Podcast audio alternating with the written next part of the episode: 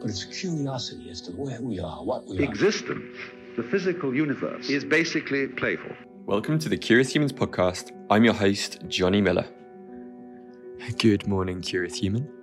It's almost sunrise here, and I've just wrapped up a conversation with Tiago Forte. I've probably said this before, but this genuinely feels like my favourite conversation of the podcast so far. I woke up at 5 a.m. to take the call because of time zone differences, and by the end, I was practically bouncing off the walls of enthusiasm. Tiago is one of the deepest thinkers of anyone that I follow online. He's a prolific writer, and as you'll hear in this conversation, he's built his business just to fuel his own relentless curiosity. And you wouldn't imagine that productivity systems and psychedelics usually pair well in a conversation, but it turns out they do. And Tiago also shares some really powerful personal stories relating to his own experiences using breathwork to process anger, uh, how he's learning to tap into his intuition, and a vision that came to him for building a school for the future in Brazil. Anyhow, I don't want to give everything away, but I think that you'll really enjoy this wide ranging and compelling conversation with Tiago Forte. I'm here with Tiago Forte, the founder of Forte Labs and creator of the online course Building a Second Brain, which I actually completed myself last year and in, in many ways led to me launching this Curious Humans podcast. So I'm grateful to you for that. Amazing. And Thank you. yeah, it's it's made a big impact in my life. Um, and I think I have a sense that this conversation is going to bounce around quite a lot. But I'd like to begin where I usually do by asking: Do you were you exceptionally curious as a child? And if so, could you maybe tell me a story about something that you were curious about as a kid? Yeah, I think I was. I was definitely curious. Um, and I had a I had a especially a dad who really um, fed that. Um, and in fact, I'm I'm getting into video now, and and my project this year is shooting a documentary with with my dad about my dad. Um, and it's really interesting, like when you interview your parents, um, the ins like the depth of responses you get. You know, if you ask your dad, like, what were you like as a child? Like in a normal conversation, you'd be like, bugger off, you know? but, um, with, with the camera, the camera could not even be rolling, but now he feels like he has to give this like deep answer. Mm-hmm. Um, and I've learned that it, it, part of the reason he's so open, you know, he'd always answer my why, why, why, why questions was as a kid, his dad would never respond to him his dad was like in the military, just that gruff, you know, non-articulating person. And uh, when he had us, he was like, "I will give them every every response that I have." that's amazing. That's that's so awesome. And the, the point about um, podcasts being a an access point for deeper conversations, I found that with my friends too. Like we just have normal conversations, and then as soon as there's a microphone in the room, you hit record, and it's like you just go so much deeper than you would than you would normally. It's um, crazy. I so. It's like we we all have this performance instinct. And uh, I mean, I do at least one of these interviews a week, and this is like usually the deepest conversation of my week. yeah, I mean, it's the same. The same being a host as well. I think it's it's the reason that I'm doing it really. Um, so, were there any uh, were there any books or stories that you read growing up that's kind of resonated with you? Um, and the reason that I ask is I have this kind of theory that our life purpose is in some way connected to those stories that resonated when we were younger. Are there any that come to mind for you? Oh yeah, I, I was a I was a voracious reader. I was just a maniac. Um, gosh, I read so much, and it was mostly from my parents' bookcases they had you know a few rooms with a few different bookcases and i would just i don't know if i was bored or what but i, I just would pick up the most random stuff. Um, and they had a, an eclectic mix of history and religion and philosophy and business self-help. Um, it was really remarkable. But let's see what stands out? I mean there's my favorite book of all time which is the source. It's called the source. It's actually a historical fiction novel Hmm. Um, and it's by this writer, this remarkable writer named James Michener. Um, just the most amazing. He would basically like pick a country or a region and then he would spend years. I mean, each of his books took at least a few years.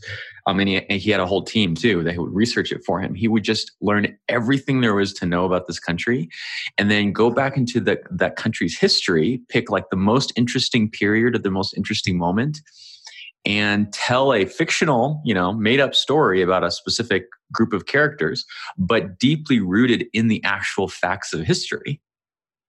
So like he did this with, and often out of the way countries. Like he did one. The ones that I read were Poland, um, South Africa, Alaska, um, Mexico, uh, and then this one. The source is about Palestine.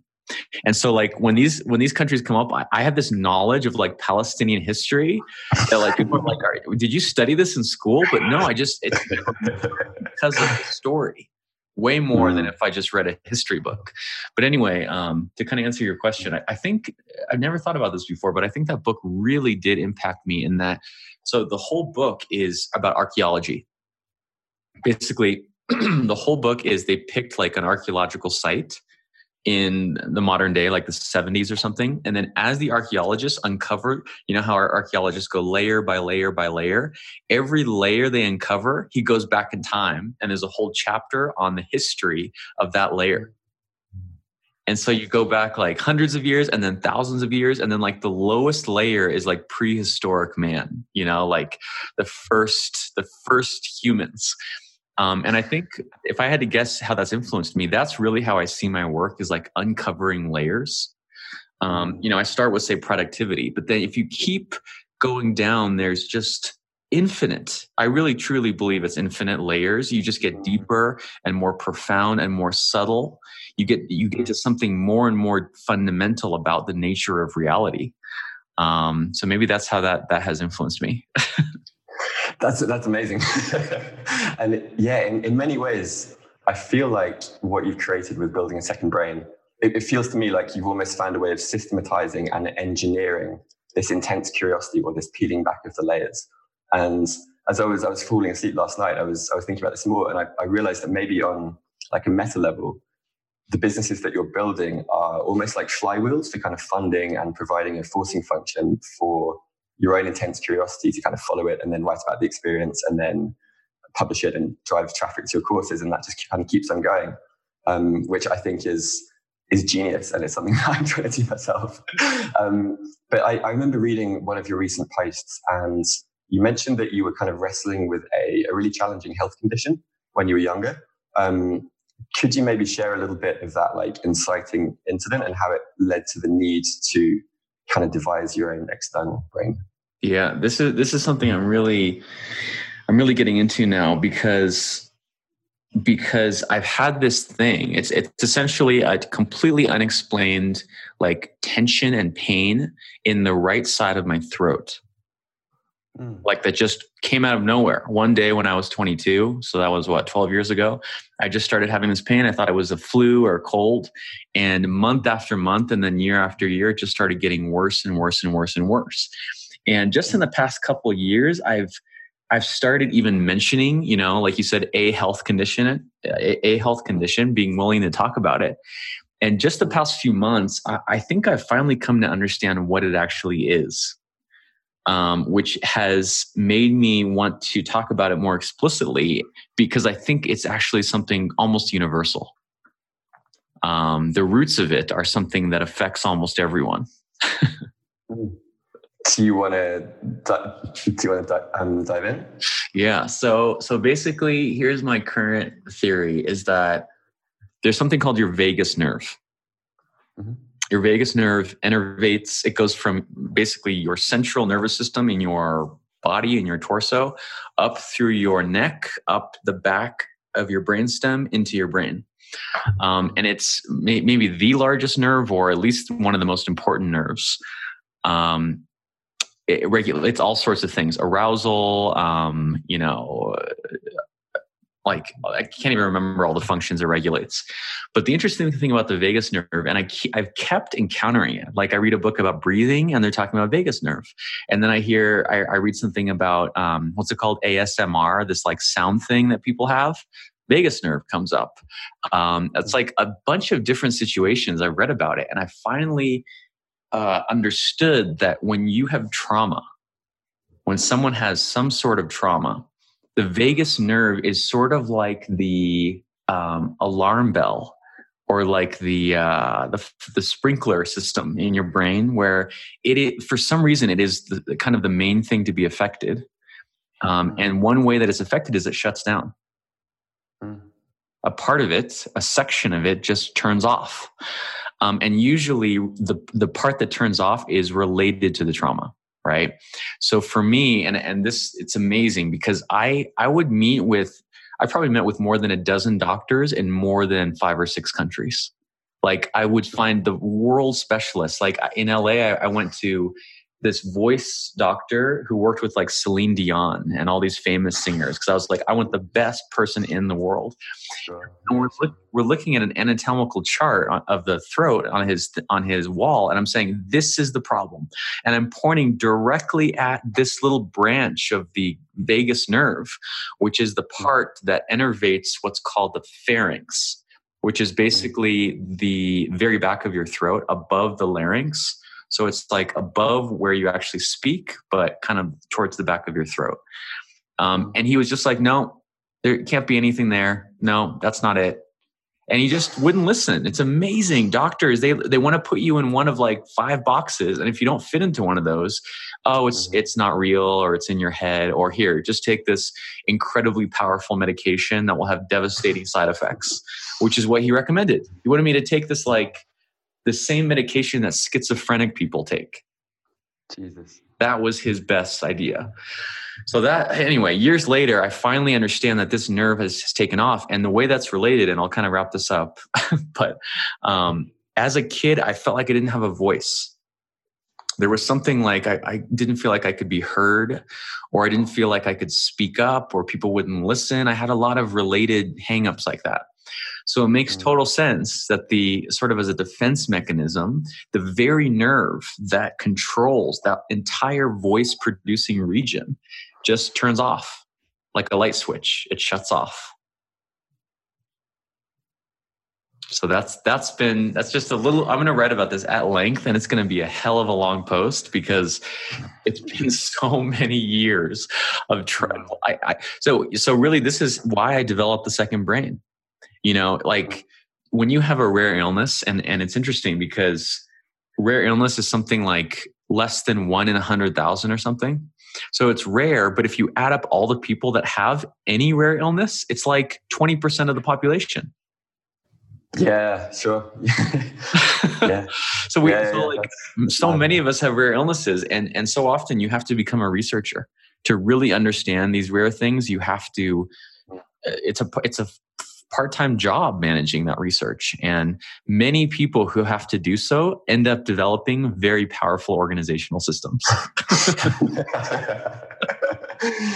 Uh, wow. Um, and i think the, the piece around the trauma is definitely something that i want to come back to in this conversation. And for me as well like i've i a lot of my friends were doctors back home. And so i kind of had this very kind of rational western mindset. And recently for me um, just doing my yoga training and doing meditation training has I've realized that I I've had a lot of I guess really strong emotions stored in different parts of my body. And in, in like long yin um, I'd be lying in pigeon and I'd just look down and be this like salty puddle of tears like on the yoga mat. And I'm like oh interesting. I've and it, it just clearly like releases all of this. Um, maybe it's in the fascia. I'm definitely connected to the nervous system. I think there's it's a really exciting time to kind of be in that space right now. Um, but going back to just going back to the second brain, um, something that I wanted to kind of talk to you about was that I feel like a lot of listeners, and myself included, actually before taking the course, felt like almost optimizing for that that top layer of productivity could risk being at odds with the creative process. And but now that this this system is in place, I, I kind of feel like the opposite. And for me, the experience of researching this this podcast and lots of other projects I'm working on, it's almost like brainstorming with previous versions of myself, which which I love. Yeah, and totally. I read some yeah, and, and I read somewhere that um, you described what it feels like to have a second brain as as being like in, in a state of awe, and it frees you from this burden of remembering things. And gives you more confidence to kind of pursue your your ambitions. So yeah, I just wondered if you could speak to that experience a little and and what what you what you mean by it. Yeah, I think the reason I so the reason I wrote that post so is is basically everyone around me is telling me, you know, my wife, my business partner, my editor, my agent, and my marketing coach.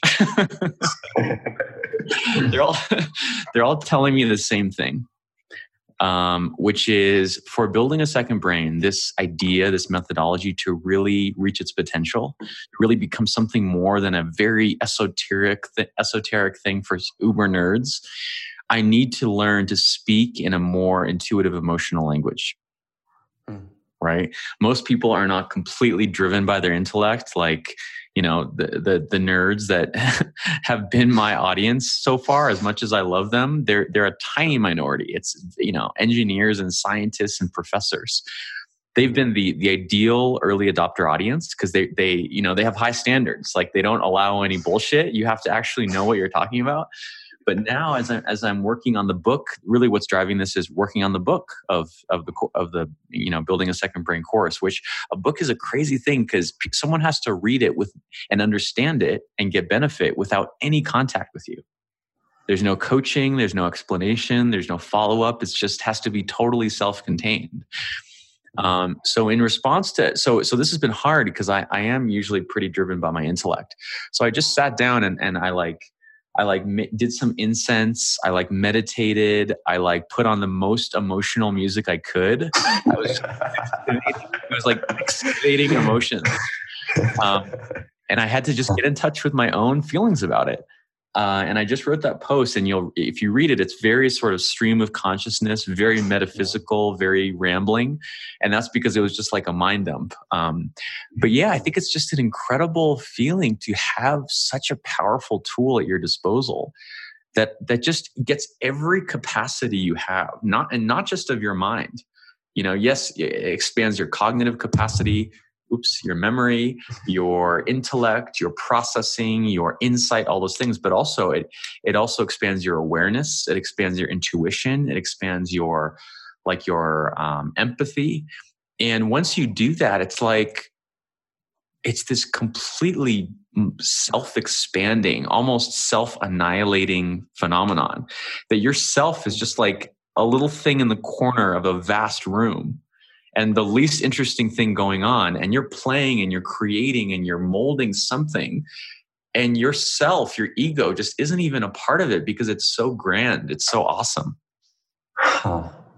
that's that's amazing um, and what when you were talking about kind of excavating your your emotions and putting on the putting on the music um, I remember reading that in Aboriginal culture. I think it's yeah, Australian Aboriginal culture. They they have this this belief that we actually have three brains, and they they think there's a brain in the gut and the heart and the mind. And their I think their word for the, the mind brain is the same as a fishing net, which I think is a really interesting analogy. Um, but at the risk of kind of confusing brains here, um, I think I'm, I'm interested in how having that external brain can kind of help to um, open up some of those kind of deeper channels and I know that you talk about how this like deeper knowledge is is fully formed with a sense of certainty that no logic or proof can kind of muster up. And and I wonder if maybe kind of a a working definition of productivity or a slightly different um, definition could be to maybe facilitate this process of like turning down the noise of our mental chatter to kind of enable that deeper knowledge and that, that intuition to to kind of rise to the surface. So this this is kind of a big question, but do you think you could just speak a bit more to your felt experience of of accessing that intuition more as someone who is kind of very clearly very intellectual um, as the result of having your your external brain? Yeah, you know what I think it is. I think there's really something where you have to vacate your mind. Hmm. If your mind is full, which is just the default state of almost everyone, almost all the time, almost everywhere these days. If it's just full, it's like there's this like static noise that just drowns out um, your own thoughts and your own intuition. You know a lot of that noise is coming from the outside. It's social media and it's emails and it's the other thing you know all the stuff you you absorb but actually much more so it comes from the inside. And you realize this when you meditate is like you don't need any external input to have a deafening cacophony in your head. And, and that's kind of the flaw in this like deep in the deep work philosophy. It's like oh yeah if you just sequester yourself out in a cabin in the woods somewhere then you'll have peace. No you won't. Yeah that, that, just opens the door for your inner monkey to go insane. So you have, you have to vacate your mind, and and meditation is one way of doing that. The the issue then is, you know, you still need even after you vacated your mind, you still need to create things and produce things, and there's still content that's relevant right? Mm-hmm. So there's this paradox. How do you still work with content, by which I mean ideas and insights and examples and metaphors and stories you're telling and interviews you're doing and blog posts you're writing, all these things while your mind is vacated. That sounds like a paradox, right?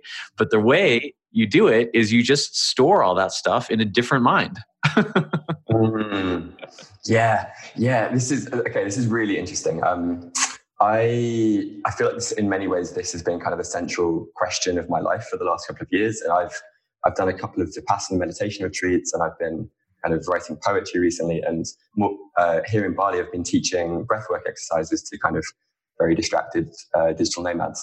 And I feel like the the common thread is maybe this. Um, I'm not sure if this this analogy will resonate, but it's almost like we're we're tuning up the instruments of our of our human selves so that like this like music can kind of flow through us and and maybe when our brain is stored elsewhere, it gives us more space to kind of be the conductor for that music and just kind of let it let it flow. Um, so yeah, I'd, I'd love to just maybe dive in a bit more to how meditation and breath work have have impacted you both personally and kind of creatively. And you also mentioned on Twitter that you'd had a, a kind of powerful breathwork experience, and I wondered if you'd be open to, to sharing that as well. Definitely. Yeah. I mean, the, the experience was a, a, course I did about a month ago. Um, it's a week long course in the, in the Northern Sierras in California.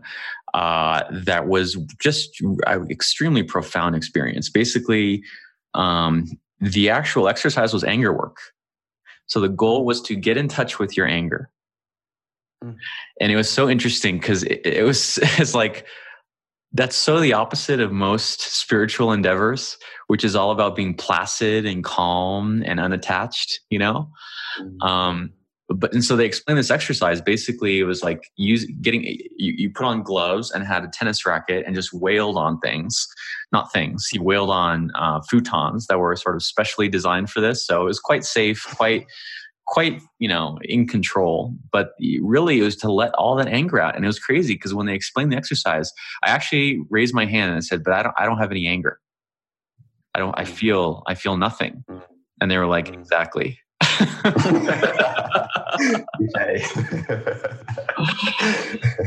exactly um, and so we started with breathing exercises where we we laid down on a on a mat um, like a yoga mat and our knees are up kind of like in a birthing like giving birth position uh, hands kind of on our sides palms up. And we're doing um, deep inhales and like stretching the the lungs the chest and the stomach as much as possible and then exhaling like without any control which is actually surprisingly hard to do you know, like when you breathe out, you go, oh, which is kind of control. To actually completely just let it collapse is very kind of hard. But anyway, I'm doing this and I start to feel it. I'm doing this this this breathing maybe not even 10 minutes. And this it felt like oh my gosh, like this like little tendril of smoke that's what it felt like. Like something was coming up from the butt. like just not even heat, but just like a little bit of sign of something. And um and then I started to be able to feel it. And I I felt the this like incredible uh, after a few minutes it was this like white hot volcanic rage, but it was sort of blocked underneath this like this wall Mm. Um, and later through there was sort of, sort of some post processing and coaching and different things. I I really was taken back to being a kid where if I got angry, my dad would get 10 times as angry back. Mm. Right. And as a kid, your parent actually getting like full out angry is like absolutely terrifying. It's like your survival is at stake. Um, and I and I can actually remember very intentionally trying to find ways to swallow the anger, swallow the anger, swallow the anger. Which, by the way, then I have my throat thing, right? I'm, there's something related there. Um, mm. And so I just get this tennis racket, and and I just didn't recognize myself. The, the amount of anger that I had to let out was mm. absolutely um, astonishing. Mm. That was astonishing. And then part of the exercise is like not collapsing because many people they'll let out some anger, but then they'll sort of collapse like physically and mentally. Um, but the whole thing, and this comes from a book called The Body Keeps the Score. This is all based on the work of um, Bessel van der Kolk, who's this guy at Harvard who has uh, worked in trauma centers for decades. It's all very well researched, very well supported. Um, but the whole thing is to act out the situation where you were traumatized, but to change the story. Right. So if you collapsed back then, you acted out again, you let out the anger, but then this time they would have you like stand up like in a gladiator pose, like with your arms out, and then just like declare victory, almost just like reprogram your physical, your, like your nervous system to mm. interpret that scenario as one of victory, not defeat. Mm. And the oh man, the high I felt after that is like nothing I've ever experienced. I, I really realized that my whole life keeping that anger down has had really all sorts of consequences. Consequences in relationships, in business, in my um, in my body, in my health. Like any any emotion that you repress wreaks havoc on your life. There's no emotion that just is, you know, um, that you can just repress and and doesn't have a, a, consequence every emotion has a purpose and so eventually i think spiritual growth a lot of it is not just like having better emotions which i sort of got that impression from meditation before i don't know if mm. if that was just my interpretation but this this work was more about actually manifesting every single one of the emotions we did grief work mm-hmm. we did fear work we did mm-hmm. even some stuff around guilt and shame it was amazing mm, wow that's that's really powerful. And i um i suppose i've been on a i've been on a similar journey myself and i love this. There's a quote by rumi i think and he says the cure for the pain is is in the pain. And it's like this idea that any emotion, whether it's anger or guilt or shame, if you allow yourself to feel it fully, that it then kind of melts into into bliss or, or oneness and, and wholeness. And this has been my this has been my experience with with grief as well. Like I'm, I'm actually going to be giving a TEDx talk in a couple of weeks about this kind of the, the gifts of grief. And for me, um, I would kind of go swimming in the freezing cold ocean, and I'd be like screaming and wailing out into the into the sea. And it was almost like that anger was this kind of um, it just created all of this energy in my body that I then had to learn to surrender into. And I think that's the piece that a lot of us we're, we're taught to kind of to fight and to resist a lot of the time. And so when these difficult emotions arise, we don't really have the, the, the kind of courageous curiosity to firstly look at them and acknowledge them and maybe give give them a big hug and then to actually surrender into them and to accept them as part of ourselves. And I suppose that's what all of this, all of the shadow work is, is really about integrating those repressed part of ourselves that maybe served the purpose when we were, you know, eight years old and didn't want to piss off our, our dads, but it's like now it's no longer serving us and it can lead to health conditions like you, like you said. So yeah, this stuff is, is so interesting. Um, and uh, what, what excites me at the moment, and particularly being, being here in Bali actually, is it feels like we're, we're almost like democratizing these inner tools for accessing these different states of consciousness and, and do, doing shadow work and basically depending on what the moment requires. And so, so to give a practical example, um, before we jumped on this call, I did a few rounds of like Kapalabhati, like fire breath, uh, just to kind of give myself some energy and, and wake up my nervous system. Um, so I'm curious if this like uh, does that resonate, first of all? And what excites you most about the, the potential for these kind of inner technologies that we're just discovering? Yeah, I think I think this this this stuff is so huge.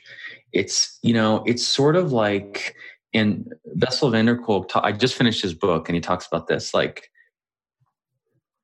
the awareness of trauma in society goes in waves um, and he identified there's there were different backlash. Like basically, people start to become aware of trauma, and it be, it opens up more and more. It's kind of like psychedelics.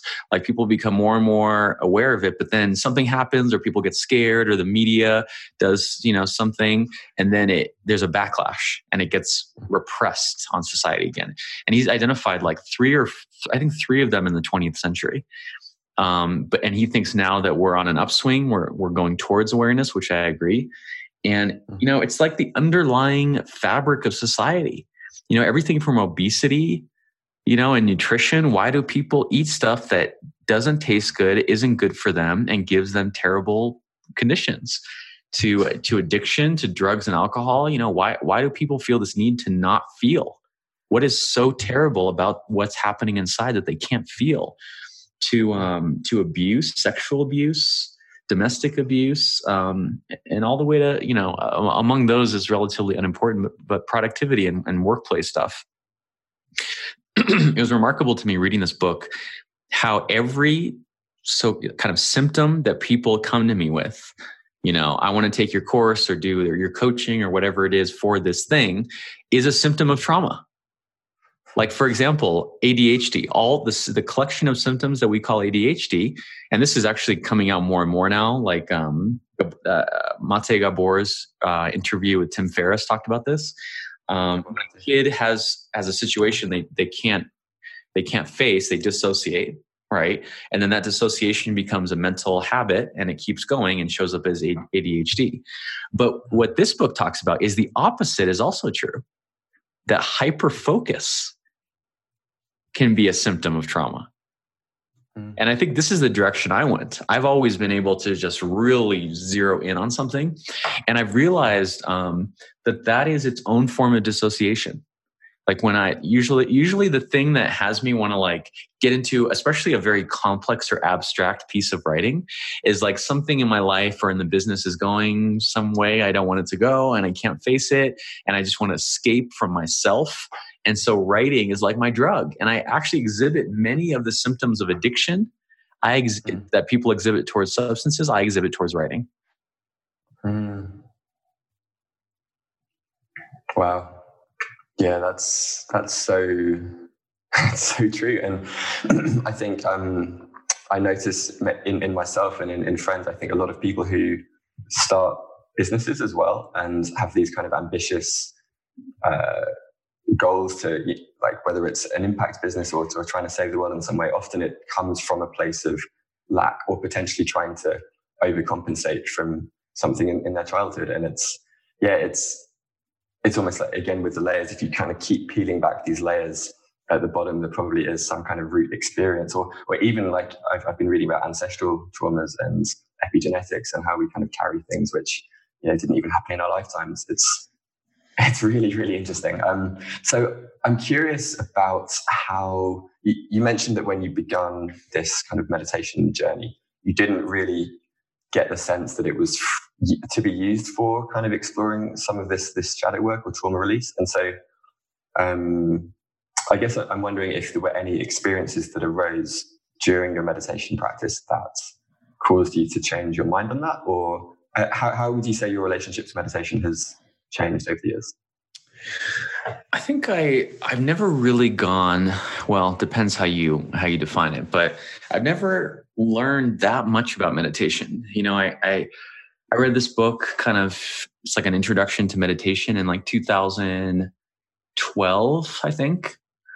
Um, when I first arrived in San Francisco, you know, that's what you do when you go to San Francisco, you get into weird stuff.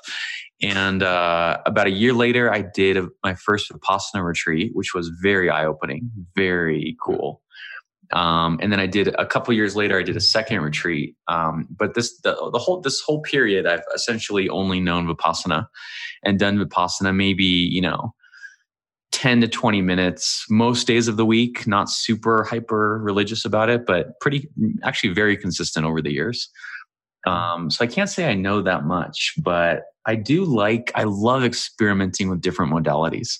I love, I just love like how every uh, one of these modalities shines a different kind of light on a different kind of blind spot and gives you a, some kind of new experience of joy, of happiness, of freedom, of flexibility, of ease, something.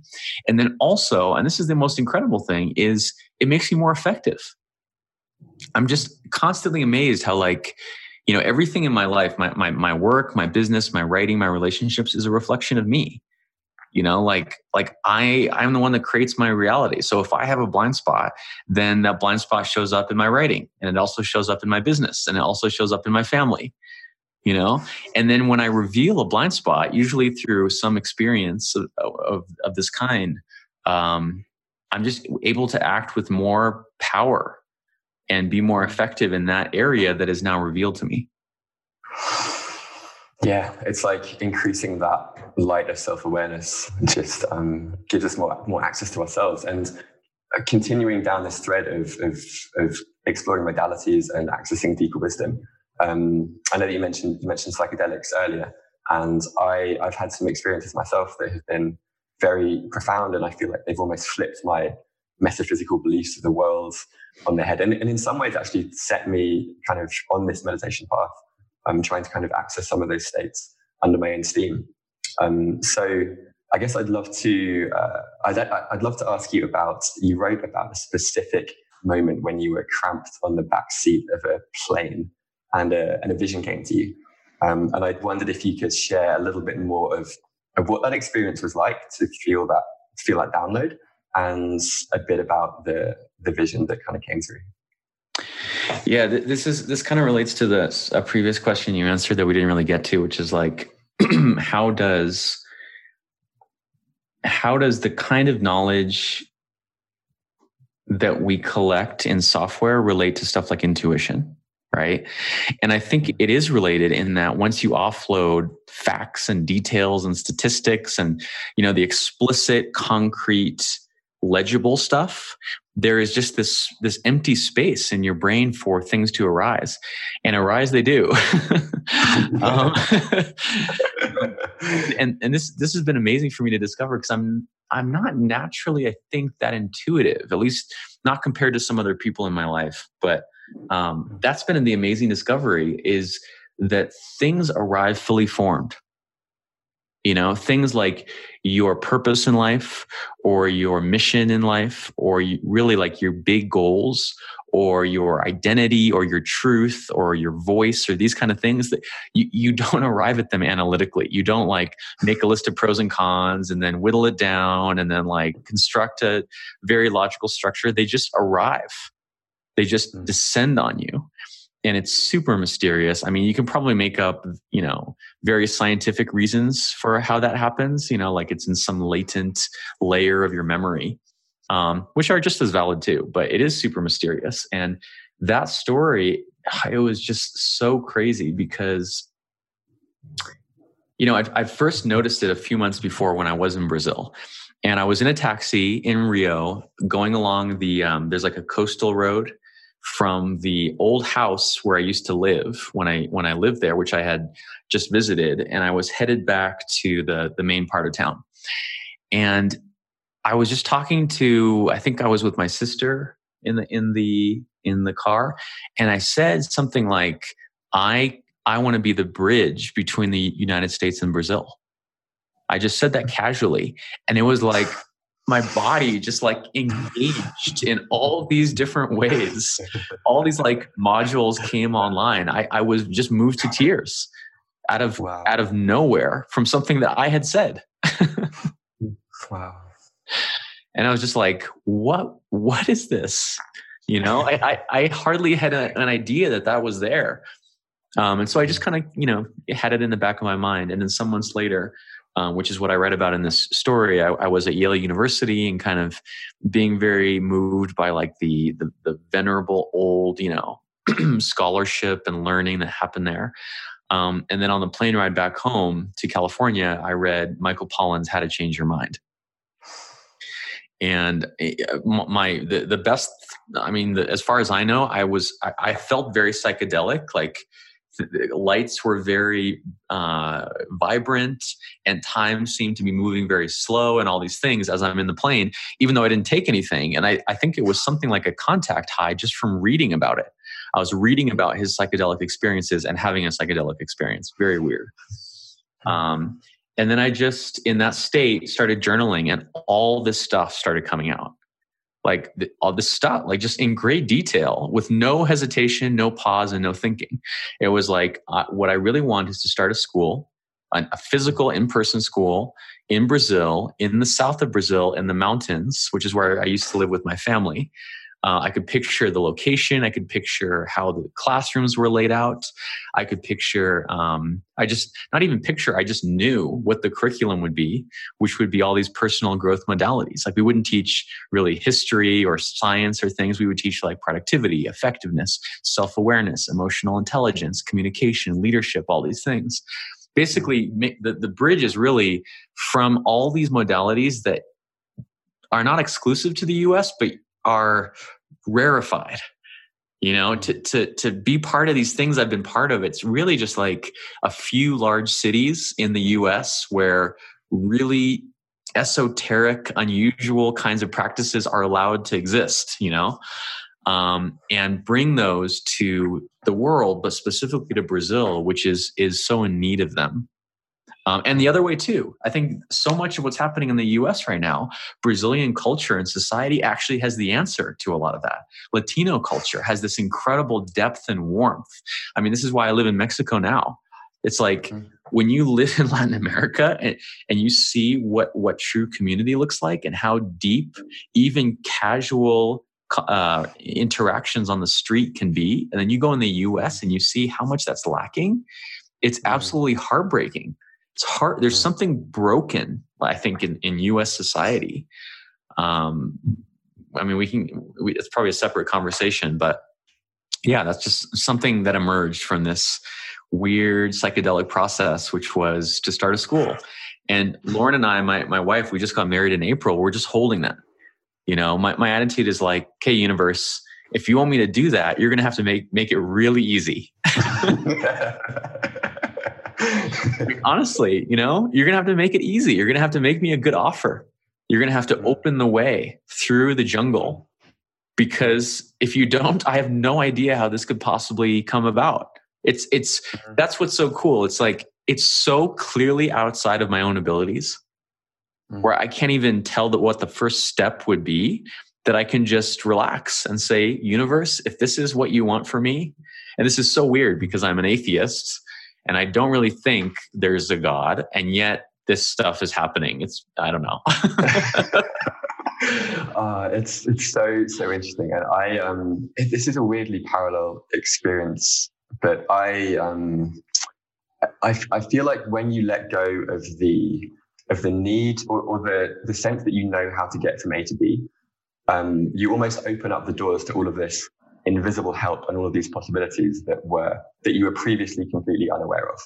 And and for, for me, this, this is weird, I I almost feel like this idea of um, I, I sent this tweet a couple of months back saying I think it would be fun to crowdsource a how to human user manual for the 21st century. And I listed some things that are really similar to the kind of things that you just mentioned that should be on this curriculum for kind of future Brazilian leaders um, like how to breathe, how to meditate, how to learn, how to unlearn, all of these, all of these things. But I'm, to me, it also feels like a very big project. And I'm kind of in this place of like, this feels very exciting, but I'm not yet sure how to, how, like what the next step is. So I'm just trying to listen and trying to be open to, uh, just to pay attention to any kind of signs or nudges and like holding that lightly and without needing to know exactly how it's going to come to fruition or, or if it will not being too attached to it. Um, which is hard because I think we all grow up like needing to know and we get rewarded for giving the correct answers to questions in school. And, and we get, we, we, we feel like we look stupid when we don't know the answer to a question, um, yeah. which is a big part of the motivation for this podcast. I'm like trying to nudge humans to take their curiosity more seriously and to not reach for those easy answers. So I think Yeah. you're onto something, and it's it's something a lot of people are are realizing too. It's like the con the subject matter content is no longer what education is about. You, you can look up any answer at any time on any device. So what's left is the yeah these like meta skills, these interpersonal skills, these self awareness skills, Mm. and gosh, our education system is just not designed to deliver those. Yeah, and, and it's it's um, so uh, I, I interviewed this this twelve year old girl in Bali a previous episode, and it just blew my mind how smart and how driven and how curious she was. And I think that I'm realizing that we all have that innate curiosity in us, but it's the it's the conditioning and it's the layers that all the gunk that kind of gets on top and just blocks out that innate curiosity. So maybe the role of teachers is just to kind of to midwife or to to hold a space for this natural curiosity to just kind of express itself and let kids learn for themselves because they, they probably figure out a lot of this stuff on their own. Um, exactly. but I, just before we okay, so just before we wrap up, um, what's the best place for listeners to find you, learn more about building a second brain and the projects that you're that you're working on? Where should they where should they go to? Yeah, so they can go to buildingasecondbrain.com, which is the everything you would ever want to know about that course. Um, if they want to know about my broader work, fortelabs.co is my website. That's F O R T E L A B S dot co, not dot com. Um, and that has links to the, the, online courses, of course, and we have other ones too. Um, I also have some ebooks, which there's a link to. Uh, my blog, which is very active, as you know um, and a few other things like workshops and speaking. But yeah, I'd love to hear from your listeners what they what they got out of this pretty atypical conversation when it comes to productivity. also, and it's Forte Labs on Twitter, right? If they want to get in touch on Twitter. Yep. That's that's probably the, the, the place I'm most active is Twitter, and my handle is at Forte Labs. That's right.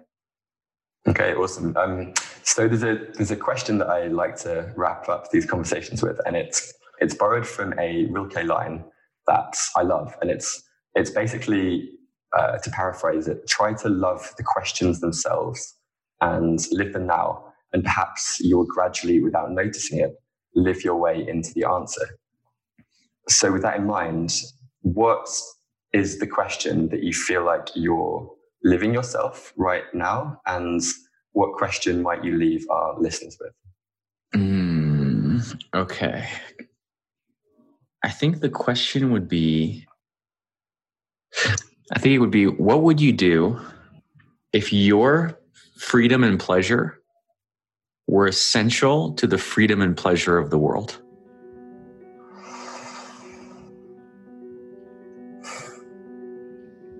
Wow. Hmm. Wow, thank you. Um, thank you so much for taking the time for this conversation, and we will end the show with that.